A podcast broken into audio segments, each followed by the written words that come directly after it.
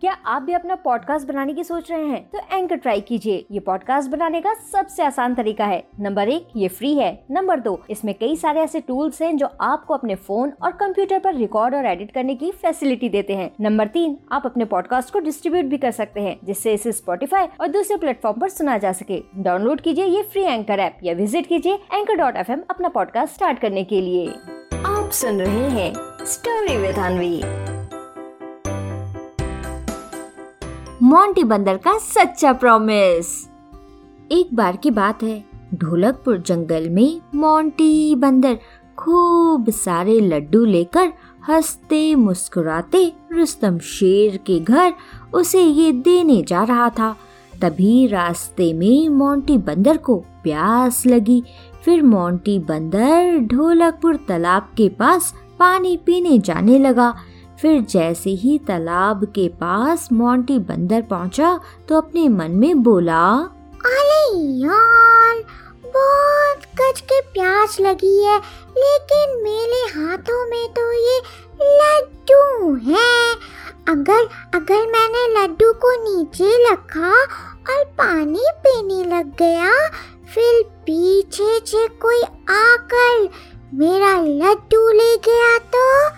हम्म, नहीं नहीं, इस लड्डू के डिब्बे को मैं अपने चेदुल बिल्कुल भी नहीं करूँगा इसे पकड़ कर ही पानी पीऊँगा। आ आ, डिब्बे, मेरे पास अच्छे चलाना, ठीक है? गिरना मत। तुम्हें अभी महाराज के पास जो जाना है। और फिर ऐसा बोल कर मोंटी बंदर लड्डू वाला डिब्बा हाथों में लिए ही पानी पीने लगता है।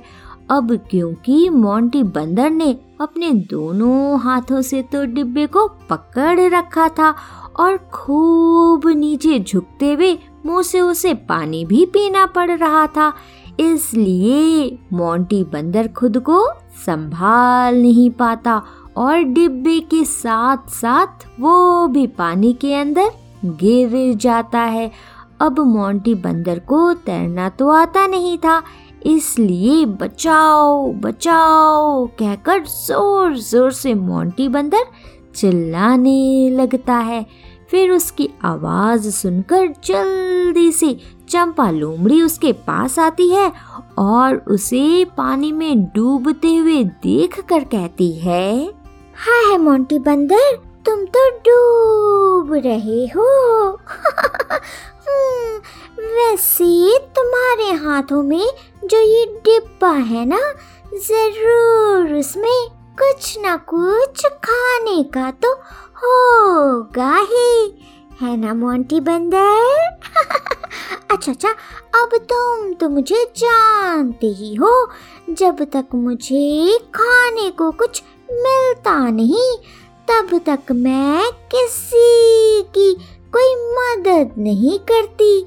तो बोलो, बाहर निकलने के बाद मोंटी बंदर, ये पूरा डिब्बा मुझे दोगे? अगर हाँ तभी मैं तुम्हें बाहर निकालूँगी, वरना मैं चली। अब चंपा लोमड़ी की बात सुनकर मोंटी बंदर तुरंत अपने मन में सोचता है। हम्म, चंपा को मेले मेले ये लड्डू चाहिए। अगर मना कर दिया तो मुझे निकालेगी नहीं? फिर फिर ये लड्डू मेले किस काम के? और अगर और अगर निकालने के बाद मैंने उसे चाला लड्डू दे दिया तो महाराज मुझे नहीं छोड़ेंगे अब अब मैं क्या करूँ? हम्म, अरे वाह एक एक बहुत अच्छा आइडिया आया है। हाँ, अच्छा अच्छा करता हूँ अभी चंपा लोमली को ऐसे ही बोल देता हूँ कि मैं उसे लड्डू दे दूँगा। और फिर जब बाहर निकलूँगा अब ये लड्डू लेकर ज़ोर से भाग जाऊँगा। कितना चमत्कार हूँ मैं। मेरे लड्डू भी बच जाएँगे और मैं बाहर भी आ जाऊँगा। अच्छा अच्छा चंपा, ठीक है, तुम मुझे निकालो, फिर मैं ये लड्डू तुम्हें दे दूँगा। ठीक है? अले अले बाबा अब निकालोगी भी। इसके बाद चंपा लोमड़ी मोंटी बंदर को पानी से निकालने लगती है। फिर जैसे ही मोंटी बंदर पानी से निकलता है तो चंपा लोमड़ी बिना देरी किए उसके डिब्बे को पकड़ने की कोशिश करती है, क्योंकि वो जानती थी कि मोंटी बंदर जैसे ही पानी से निकलेगा तो हो सकता है वो डिब्बा लेकर भाग जाए। फिर तभी चंपा लोमड़ी देखती है कि मोंटी बंदर तो खुद से वो डिब्बा दे रहा है। अब ये सब देखकर चंपा लोमड़ी खूब सोच में पड़ जाती है कि आखिर मोंटी बंदर डिब्बा लेकर भागा क्यों नहीं? और वो खुद उसे क्यों ये डिब्बा दे रहा है?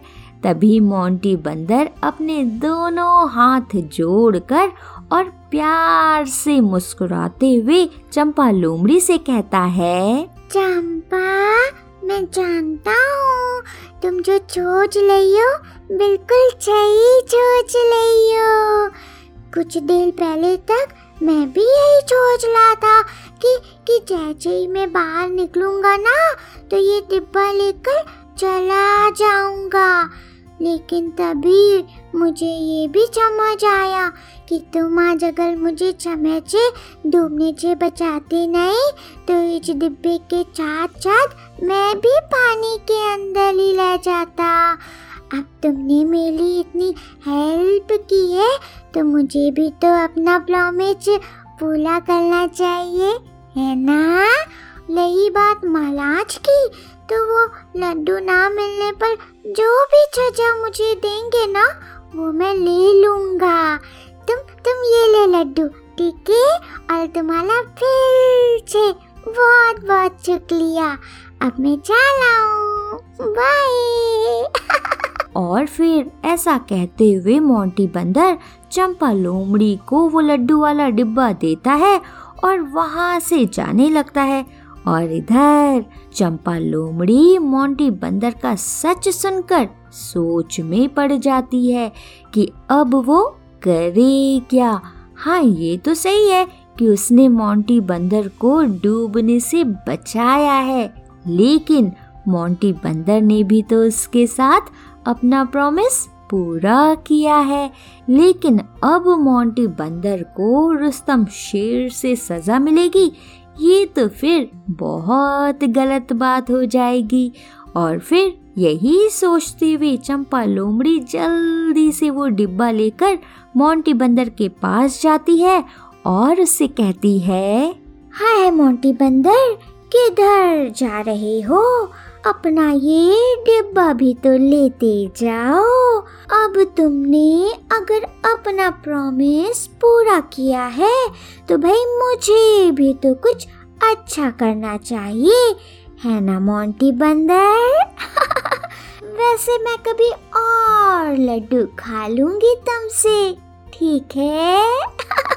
अब डिब्बा दोबारा मिलते ही मोंटी बंदर बहुत खुश हो जाता है और चंपा लोमड़ी को खूब सारा थैंक्स बोलने के बाद वो रुस्तम शेर के पास खुशी खुशी चला जाता है। तो बच्चों, क्या सीख मिलती है हमें इस कहानी से? इस कहानी से हमें ये सीख मिलती है कि बच्चों, अगर हम किसी के साथ अच्छा करते हैं तो हमारे साथ भी अच्छा ही होता है। समझे? आप सुन रहे थे स्टोरी विद अनवी अनवी के साथ।